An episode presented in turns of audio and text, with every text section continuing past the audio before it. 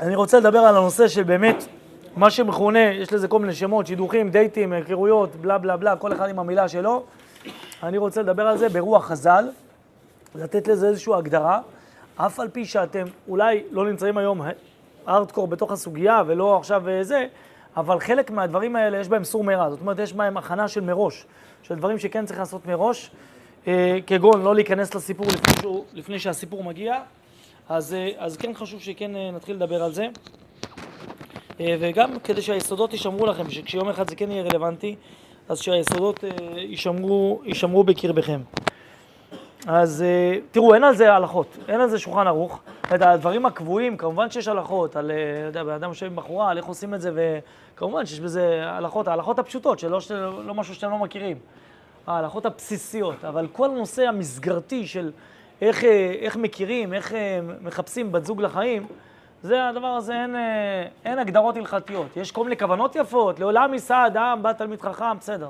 זה לא משהו שמחר בבוקר אני יכול... אה, לעשות איתו יותר מדי. אה, ועוד כל מיני הגדרות מידותיות שפרוסות לנו בפרקי אבות, בגמרות, בכל מיני מקומות. אבל שוב, אה, זה לא דברים כמובן לא הלכתיים, וקשה מאוד ללקט אותם. ניסיתי כאן, באיזה דף וחצי, לחפש לכם איזה שהן תובנות, הגדרות. אני חושב שהן אפילו לא הגדרות, הן תובנות, שתיקחו אותן איתכם, וככה ביום מן הימים, חלק יהיה ביום מן הימים רק רלוונטי, וחלק יהיה רלוונטי, תראו כבר היום, למרות שאין שום דבר באופק ושום זה. אה, הם יהיו רלוונטיים כבר היום. אנחנו נתחיל כן בדברים היותר טיפה... אה, קודם כל, שאלת השאלות, השאלה הבסיסית ביותר בדבר הזה, זה מתי זה מתחיל להיות רלוונטי, בסדר? הרי אף אחד לא יעצור פתאום את השעון באיזה שלב ויגיד לכם, תקשיבו, זהו. מעכשיו תתחיל לחפש אה, שידוך, קלה, להתחתן וזה. אין, אין איזה נקודה כזאת שפתאום העולם מעורר אותך ואומר לך, זהו, הגיע התאריך, עכשיו מתחילים. אז זה כן שאלה בסוף שבן אדם צריך לשאול את עצמו מתי הזמן המתאים, מתי הזמן הנכון, מתי... אה, אה, אני רוצה להגיד לכם בדבר הזה שלושה דברים, שלושה, שלוש עקרונות. שלושה עקרונות, שלוש עקרונות. עקרון ראשון זה העיקרון ההלכתי. העיקרון ההלכתי בא ואומר שבסופו של דבר אה, היכרות או קשר עמוק, קשר נפשי בין, בית, בין, בן, בין בן לבת, אמור להתבצע לכבוד או לקראת חתונה. הלכתית, הלכתית הכי פשוט. לא יכול להיות קשר נשמתי עמוק, נפשי עמוק, בין בן לבת. והלכה פסוקה, הלכה פשוטה. אסור לפתח קשר פנימי עמוק בין בן לבת. אלא אם כן, אלא אם כן, אנחנו מדברים על לקראת חתונה, ואנחנו נסייג את זה. גם לקראת חתונה, זה לא נראה אותו דבר. זה לא שמפתחים את כל הקשר, אלא מפתחים את הבראשית שלו. את הסימנים שלו, ברגע שרואים שזה רציני ועמוק ומתחיל להיות זה, כבר מתארסים ומתחילים לקחת את הסיפור הזה לכיוון חתונה. אבל לפני כן, אם זה לא נמצא באופק, אז ממילא לא נכנסים לסיפור הזה, ולכן זה רלוונטי למקום שבו אתם כן נמצאים. זה לא רלוונטי. לפני חמש דקות התייעצה איתי בחורה מהמדרשה, שהיא יוצאת עם איזשהו בחור, ויש לו שנתיים בצבא. תקשיב, זו הייתה השאלה הראשונה שלי. אמרתי, תקשיב, אני לא יודעת, אה, זה, מה, אה, אמרתי, לי, כמה זמן עוד נשאר לו? עוד שנתיים. אז מי לא רלוונטי, לא רלוונטי. למה? עוד פעם, ברמה ההלכתית, כרגע אנחנו רק במישור ההלכתי, בסדר? אני לא מדבר איתכם עוד כרגע מה אני חושב על זה מבחינת סוגיות אחרות, קודם כל ברמה ההלכתית. ברמה ההלכתית, מה שחז"ל מתירים לבחור ובחורה, להגיע לאיזשהו מקום אינטימי של שיח אה, מחבר ושיח אה, אה, בוחן ופנימי, זה כי זה ברור שעל השולחן מונחת חתונה. על השולחן מונחת חתונה, זה באופק, בקצה, חצי שנה. חצי שנה, שמונה חודשים, שנה. שנה גג. אז על זה חז"ל אמרו, טוב, תקשיב, בשביל להתחתן בעוד שנה, בן אדם צריך להתחיל לעשות תהליכים. צריך לחפש את הקלה המתאימה, יכול להיות שלא תהיה הראשונה, לא השנייה שהוא יצא, לא השלישית, לא הרביעית, לא חמישית. לפעמים יותר. וגם אחרי שהוא יצא איתה, בסדר, צריך לצאת כמה חודשים בשביל להכיר. גם אחרי שהוא יתחתן, צריך להתארץ, צריך... לוקח זמן. אבל לפחות מבחינת הבשלות שלו, הוא מדבר על תהליך, והיא מדברת על תהליך שבעזרת השם בשנה הקרובה.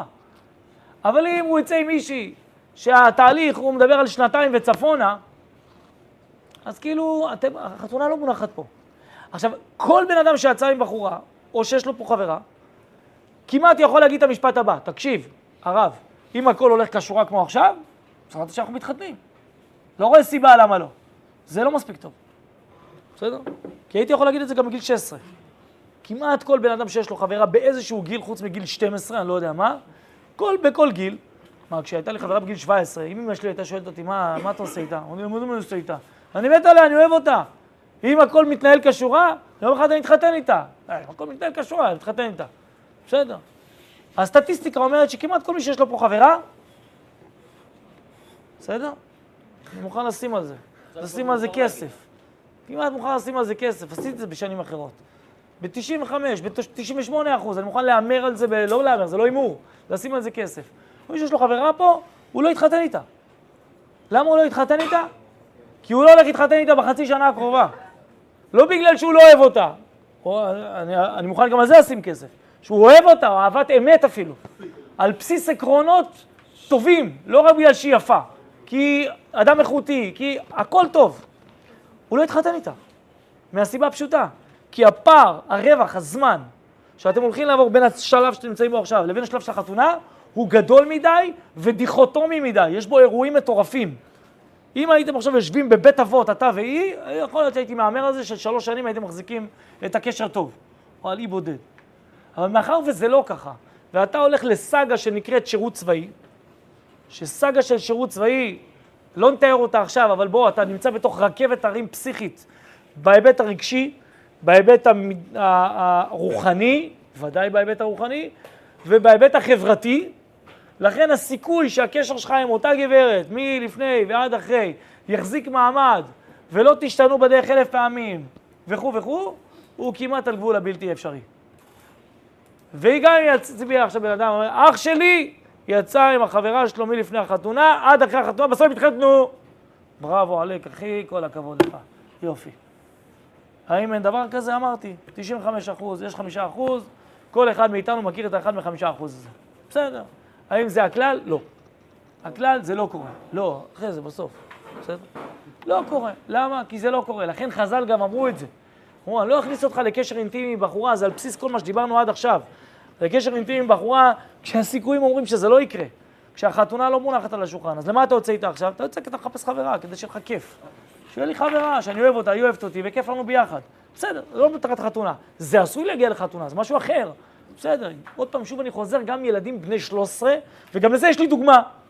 יש לי דוגמה, כל אחד גם מכיר פה, איזה זוג, דודה של אה, זה, אה, אימא שלי, תמיד סיפרו את זה במשפחה שהם היו בגן ביחד, והם כל החיים בסוף התחתנו. אז הוא, מכירים? לי יש אה, בת משפחה כזאת. שהם גדלו ביחד מגיל אפס, בסוף הם התחתנו, אשכרה. נו, אז מה, הנה, זה ראיה שמה? שלכתחילה עכשיו, בגיל 12, תמצא את שאהבה נפשך ותרוץ איתה עד שתתחתן איתה. כבר לא מדבר איתכם על מסעות הקושי שיש בדרך, כן? שבן אדם שמחזיק חברה במשך שנתיים ויותר, אז כולנו יודעים שהמסע המטלטל שיש בדרך לשמירת העולם ההלכתי ולשמירת העוגיות, הוא כמעט על גבול בלתי אפשרי. מה, אני נזיר אלוקים? בחייאת דינק. שנתיים, מה? עכשיו, כאילו כל היום מאבקים, מאבקים, מאבקים, מכניס את עצמי לתוך סיטואציה שאני יודע שכמעט בלתי אפשרית לצאת ממנה, שנתיים להיות בקשר עם בן אדם שהטבעיות רוצה לחבר ולחזק את הקשר הנפשי ואת הקשר האינטימי, ואני כל הזמן מתנגד לטבע הזה? למה זה התנגדות לטבע? כי הטבע דוחף. אז למה אתה מתנגד? כי ההלכה אומרת, כי ההלכה יודעת שזה לא הזמן. הזמן הוא כשזה מגיע, כש... כש אתה, אתה, אתה, אתה הולך לקנות משהו כשנולד צורך, אתה לא נכנס לקניון ומחפש מה. לכן התרבות המקולקלת של אנשים שבאים לקניון ואין להם מה לקנות, אלא סתם מחפשים מה לקנות, זה בזבזנות נקרא, לא לקנ...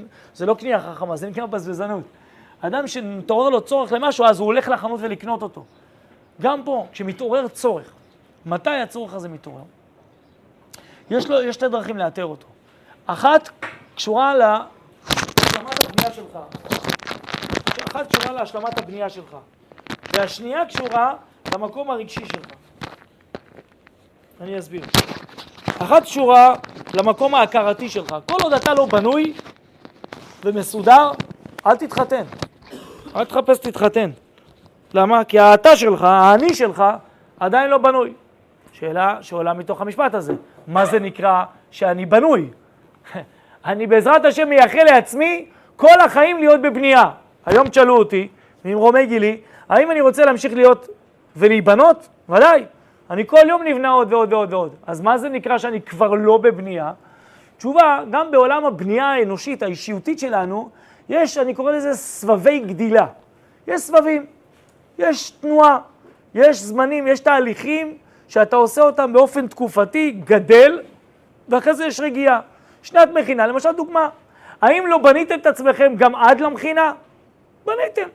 בניתם מכל מיני אירועים חברתיים, מכל מיני דברים, ניסיתם לשפר את עצמכם, להשתדרג, אבל כמו שמשתדרגים תוך כדי חיים, תוך כדי תיכון, תוך כדי מה שעשיתם לפני כן. כמה השתדרגות הייתה בתקופה הזאת? השתדרגות. איקס נקודה פלוס אחד. אבל כשהגעתם למכינה, או, זה שנה של אשכרה השתדרגות, זה איקס פלוס חמש, זה תקופה שאיחדתי אותה לחלוטין להשתדרגות, זה קורה במסות, זה קורה בקפיצה. יום אחד אתם תשתחררו מהמכינה, מה יקרה הלאה? האם תפסיקו להשתדרג? לא, אתם תשתדרגו, אבל שוב פעם תחזרו למקום ההוא של אונליין, תוך כדי החיים. אני לא יכול עכשיו לעצור את הכל ולהגיד יאללה, אני עכשיו עובד על מידת הענווה. מה זה אני עובד עכשיו? אני באמצע טירונות, כאילו מה אני... זה... בסדר, אז אני עובד על המידות שלי תוך כדי שאני בטירונות, תוך כדי שאני בלימודים אקדמיים, תוך כדי שאני במסע ב... לא יודע איפה. אבל אני לא באטרף של גדילה, לא בתהליך גדילה, בסוף, בסדר? אני לא בתהליך של גדילה. הרבה פעמים אנשים מחפשים אחד את השני שהם באמצע הסבב, הם באמצע הטיפוס על ההר. אני תמיד אומר שבאמצע הטיפוס על ההר צריך לטפס על ההר, צריך להתרכז בטיפוס על ההר. אתה עכשיו באמצע הטיפוס על ההר, תגמור את ההר הזה, אז תעצור, תתיישב דעתך, סבב ראשון, סיימת סבב ראשון. האם זה אומר שלא תטפס על עוד הר? לא, בעזרת השם, אני רוצה שתטפס על עוד הר. אבל כרגע אתה תהיה באיזשהו בין הערים, בין העבודות מה שנקרא, בין הערים, מצוין, זה זמן טוב, זה זמן טוב. למה אני אומר את זה? לפעמים, לא יודעים, 20 שנה אני כבר פה במכינה, מתקשרים, אין שבוע שאין איזה מישהי שמתקשרת, או אימא של מישהי שמתקשרת. הרב קובי, כן, זה כבר, אני שומע את זה ברב קובי כזה. הרב קובי, כן, אה, מדברת אימא של, אה, לא משנה, אה, קיבלנו את המספר שלך כממליץ, בחור שלמד אצלך מחזור כ"ג. אז אני מתחיל להריץ כ"ג, אין לי מושג מה זה כ"ג כבר, שכחתי ואיבדתי את כל הזה. אני אומר לה, תגידי שם. אז היא אומרת לי שם, הכי פדיחות שגם אני לא זוכר את השם. אבל אני בדרך כלל זוכר את השמות, ואז היא אומרת, תקשיב, הציעו אותו לבת שלי ואני רוצה לשמוע. או שהיא עצמה מתקשרת, הבחורה עצמה. לפני שהיא הולכת ושורפת ערב שלם דייט, בוא, יכול להיות שזה בכלל לא קשור ולא רלוונטי. סתם חבל. מבזבז ערב על משהו בלתי רלוונטי. לכן הרבה פעמים מתקשרים, דבר שעושים אותו, מתקשרים, תגיד איך הבחור. לא מעט אני מוצא את עצמי, ופעמים לא מחזור כ"ג, אבל כאילו, מוצא את עצמי אומר, תקשיבי, עזבי, עדיף משהו אחר, כי הבחור, לא בגלל שיש בו איזה בעיה, לא בגלל שהמידות שלו לא טובות, לא בגלל שום דבר, אלא הוא עדיין נמצא ב... הוא באמצע... הוא באמצע הסבב, הוא באמצע הטיפוס. הוא יהיה בחור מקסים אחרי זה, אבל חכי, הוא כאילו באמצע, תופסת אותו באמצע, הוא באמצע הקרב, כאילו, הוא עדיין, את, את בעצמך לא תביני עם מי את מדברת. למה? כי הוא, הוא בין שתיים לשלוש, בין שתיים לחמש. הוא נמצא באיזה מסע כרגע, שתכף הוא יסיים אותו בנחת, ואז יהיה מתאים. אבל כרגע כאילו הוא באמצע איזשהו תהליך בנייה עם עצמו. לכן אני אומר, הדבר הראשון, המימד הראשון שאומר לי האם זה נכון להתחיל כבר להכיר, האם אני יכול להגיד, שמע, סיימתי תהליך בנייה ראשוני. אני טוען שבמינימום, במינימום, במינימום שנתיים מכינה, או שנה, לא משנה, שנה א', ב', או עוד איזשהו שנה אחרי זה של בגרות, זה המינימום בשביל להתחיל בכלל. כן, האם אין חריגים? יש חריגים, בכל כלל יש יוצא מן הכלל. אבל זה המינימום כדי שבן אדם יעבור, בסוף, אל תשכחו, עברתם פה מסע משוגע. ביום הראשון פתחתם את הלב שלכם והתחלתם לעשות לו ניתוח לב פתוח. בכל פרמטר כמעט. מבחינה רוחנית, מבחינה מידותית, מבחינה חברתית, מבחינת, אה, לא יודע מה, פתחתם את הכל, הכל נפתח פה, כל הסוגיות. והתחלתם לחפור ולחפור ולחפור ולחפור. עכשיו רגע, תן לגמור את התהליך הזה, את התקופה הזאת, לסגור, אתם תרגישו שאתם מיושבים בדעתכם. שיש לי כבר, יש לי say, יש לי כיוון, יש לי, יש לי uh, מחשבות על כל מיני דברים. אני כבר מעוצב. אני לא אומר, אני כבר מעוצב וטוב לי איפה שאני. לא, את המשפט אני, השני אני לא, לא אומר. אומר, אני מעוצב, יש לי את. סיימתי הקפה ראשונה. אוקיי. פניי לכיוון, הקפה שנייה, והקפה שלושים גם תהיה בחיים. אבל רק אחרי הקפה ראשונה זה זמן טוב לחפש בחורה, כי אז אני נמצא במקום מיושב בדעתי. אז זה דבר ראשון. דבר שני, שראוי שיהיה, אני קורא לזה בשלות רגשית. בשלות רגשית מורכבת מכמה וכמה דברים. אחד, שזה מדגדג לי מבפנים. אני רוצה לחפש לא חברה, אלא אישה. אני מרגיש מבפנים שזה נכון לי, רלוונטי לי. תזכרו את זה, כי זה לא יהיה לכם מחר, אבל תזכרו את זה ת, ל, ל, ל, ל, אחרי השנה השנייה בצבא. תחילת שנה שנייה זה התחלה טובה, בסדר? מתי שאני פתאום מתחיל להרגיש שיש לי פתאום מבפנים, איזה קול קורא לי מבפנים, וואלה, נראה לי זה מתאים. הקול קורא הזה, תקשיבו לו. כי ברגע שהוא קורא, הוא לא קורא לחברה, קורא ל, ל, להתחתן, למסד את החיים, להתחיל להקים בית, זה קול שחשוב להקשיב לו. אני שם שם סייג קטן, בסדר? מסייג את האמירה הזאת, ש... לא, לא מסייג את האמירה הזאת. אני עובר לדבר השני ואני מסייג אותה. האמירה השנייה, איך אני יודע שאני כבר מוכן מבחינה רגשית? לא זה נקרא רגשית, אבל מה שנקרא חוכמת ההמון. אתם תראו שבשלב מסוים פתאום יבואו אליכם אנשים, יתחילו להגיד לכם, תגיד, יש לי איזה מישהי להכיר לך, אפשר? אתה פנוי? אתה יכול לשמוע? פתאום. יגיע שלב כזה בחיים, פתאום יתקשרו אליכם, אחי, תקשיב, רוצה להגיד לך, יש לי איזה בדודה, יש לי איזה מישהי מהשכונה, יש לי אחיינית, יש לי זה, פתאום תוכלו לשמוע את זה. פעם ראשונה, סבבה, אבל פתאום פעם ראשונה, פעם שנייה, פעם שלישית, חוכמת ההמון. אנשים שבאים אליך להציע לך, הם כנראה רואים משהו שאתה משדר על הפנים. גם אם אתה לא יודע להגיד אותו, הם ראו משהו. אף אחד לא יבוא אליך, לא בגיל. לא ראינו אף פעם איזה דודה מגיעה לבחור בן 17 ואומרת לו, תקשיב, יש לי להציע לך, שכנה שלנו, חבל הזמן. למה? כי לא רק בגלל שהיא יודעת שהוא בן 17, לא רק, אלא גם בגלל ספסניש, זה נקרא ביידיש. היא רואה שזה לא מתאים, זה לא הסיפור, הוא לא שם.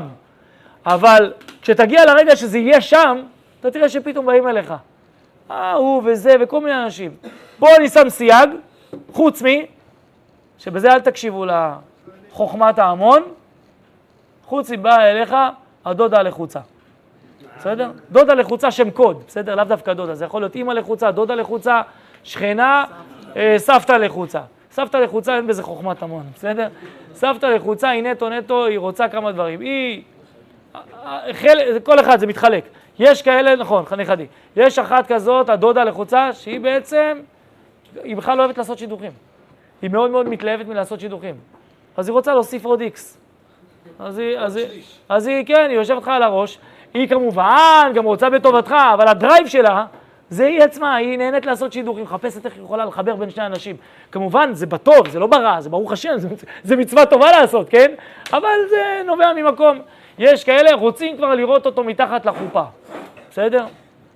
אז מה אני אשם? אז, תח... אז אני, בוא, בוא נעשה הצגה, אני אעמוד מתחת לחופה, תראי אותי, תירגעי, כאילו מה, יש לך אה, בעיה בלחץ דם? מה אני צריך לך לספק את ה... רוצה לראות אותו כבר מתחת לחופה.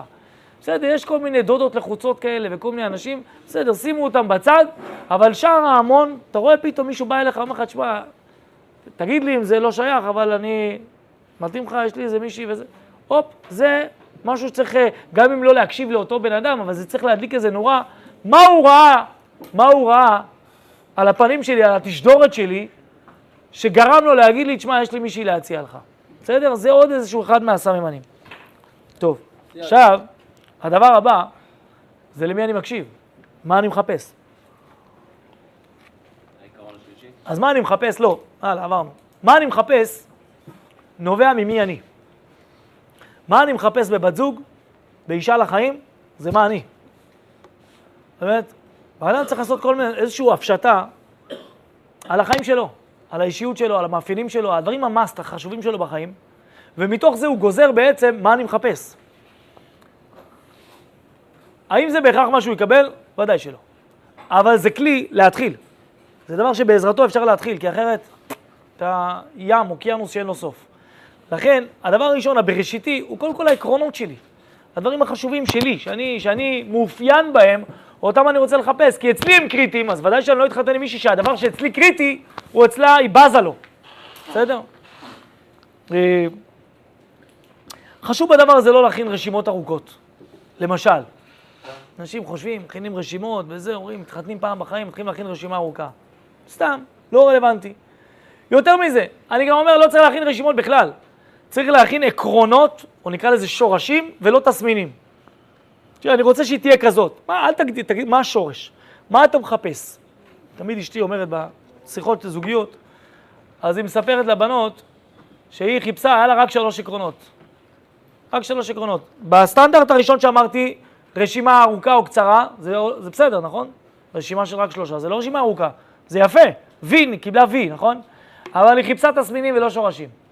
מה היא הגדירה? היא הגדירה שלושה דברים.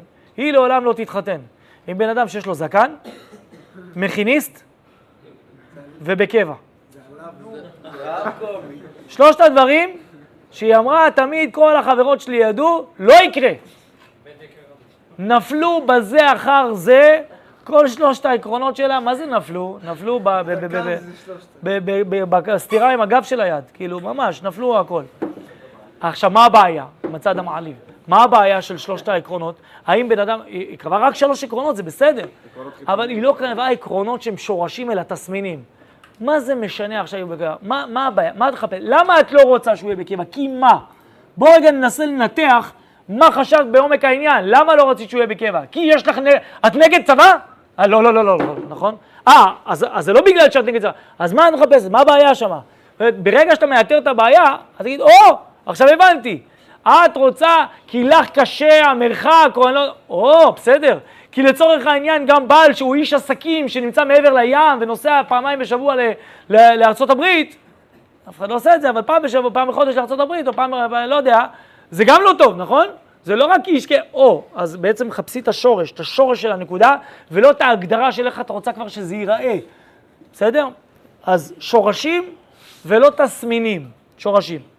שלוש, שפה אולי אני אתן לכם כן את ההמלצה שלי, אני חושב שכשמחפשים בת זוג לחיים, אישה לחיים, צריך שלוש עקרונות שלדעתי הם הבסיסיים ביותר. על גבי הדבר הזה, כל אחד כמובן שיוסיף לעצמו את מה שהוא מאפיין אותו. יש בן אדם שקריטי לא, לא יודע מה, שלא יהיה, אני אתן לכם דוגמה של משהו אישי שהוא נקודתי שלי, לי היה מאוד חשוב שלא יהיה עצבים בבית. שהיא לא תהיה עצבנית, אבל בקטע כאילו מוגזם. כאילו, בקטע מוגזם שלא יהיה, בסדר? כאילו, אם היה לה קצת. למה? לא, לא, לא מסתדר עם זה. עם כעס, עצבים, איזה נרבים בבית וזה, לא, לא, לא יכול.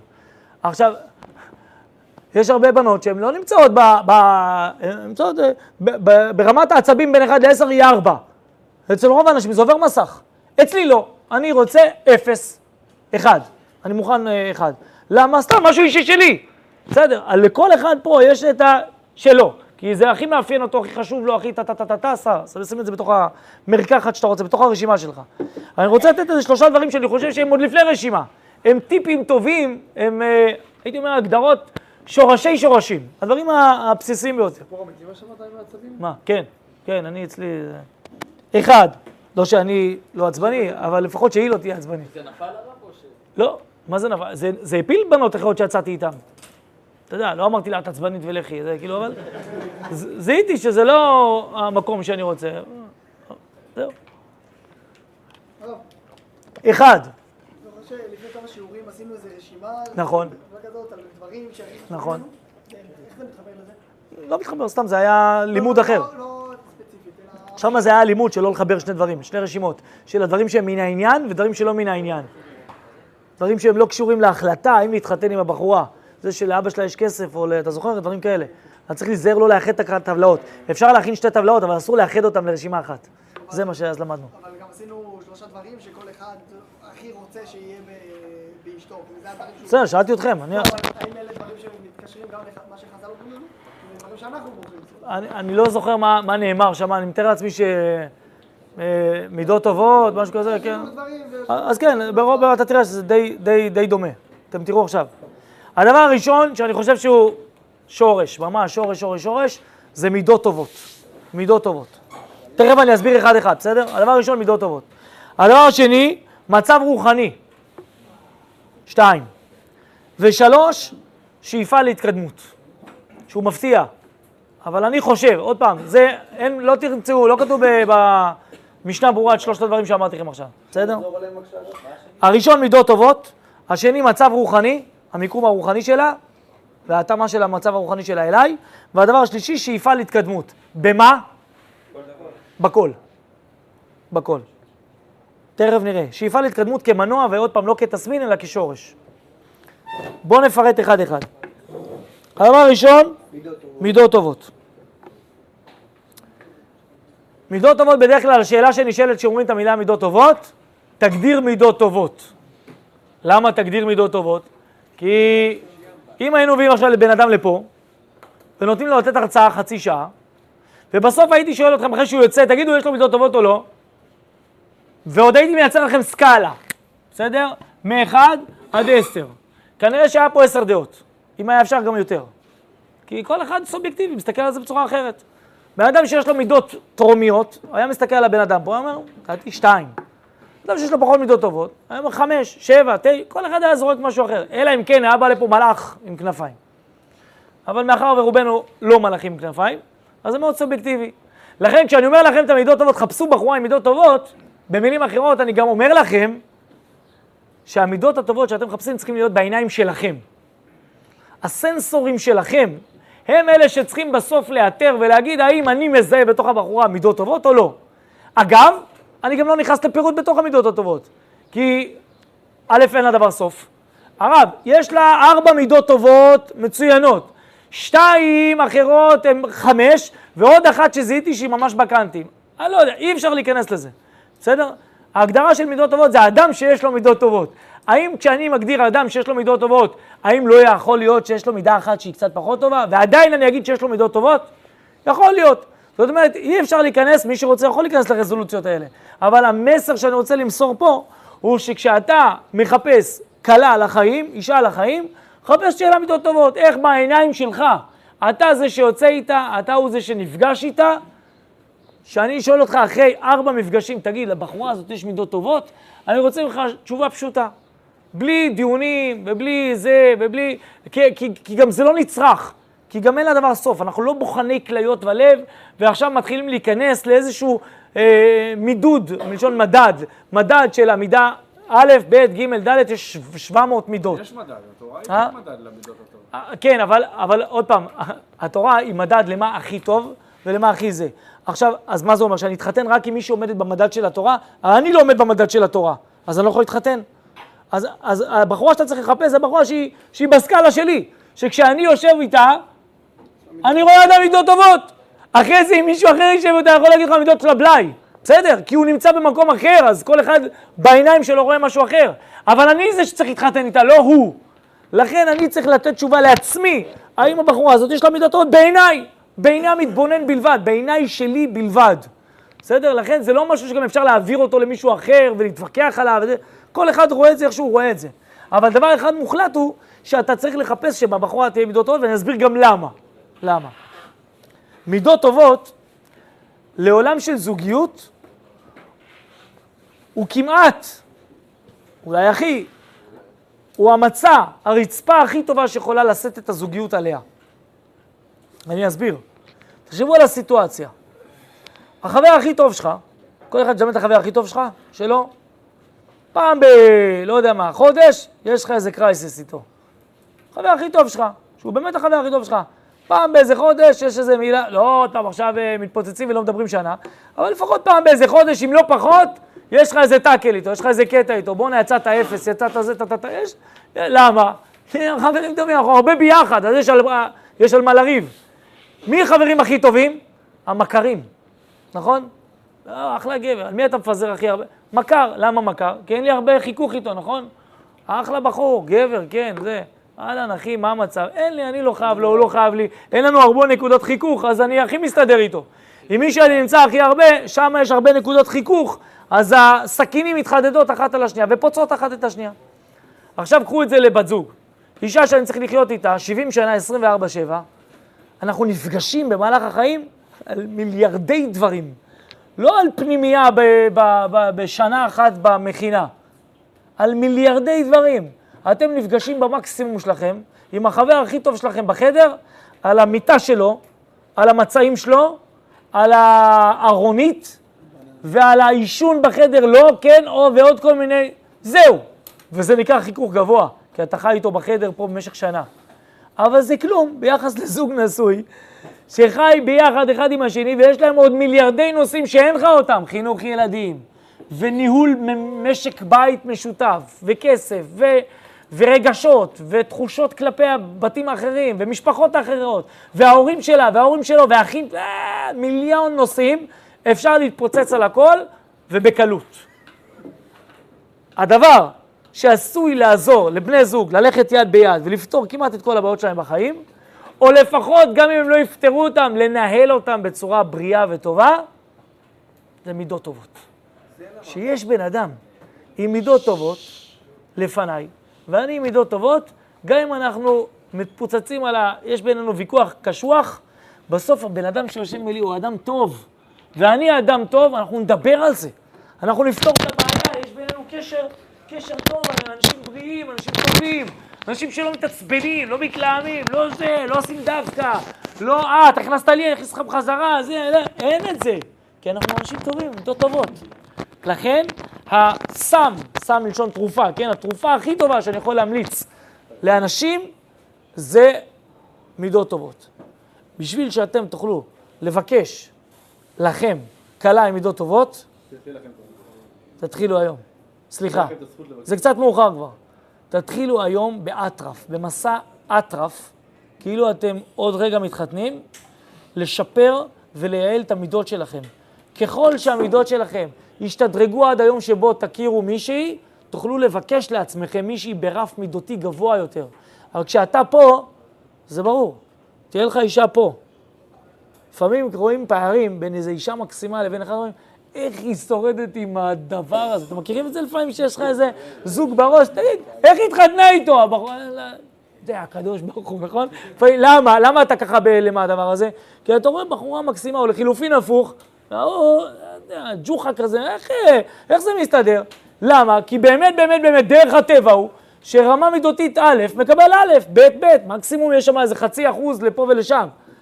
אז ככל שאתה תשדרג את עצמך פה, בשנה הזאת, שנה ב', תשדרג את עצמך יותר, יותר, יותר, יותר מידותית, זה מה שתקבל, זה הבחורה שתקבל. זה הסיפור על רב אריה המפורסם, אתם מכירים את זה. מתי צריך להתחיל לחנך את הבן שלי? הוא שאל אותו, הסנדק של הבן שלו. שאל אותו, מתי אני צריך להתחיל לחנך את הבן שלי? הוא אמר לו, לפני 20 שנה. היית צריך להתחיל לפני 20 שנה. להתחיל באטרף, לשפר ולייעל את העולם המידותי שלכם, כדי שתוכלו לקבל מישהי שהיא שוות ערך לעולם המידותי שלכם.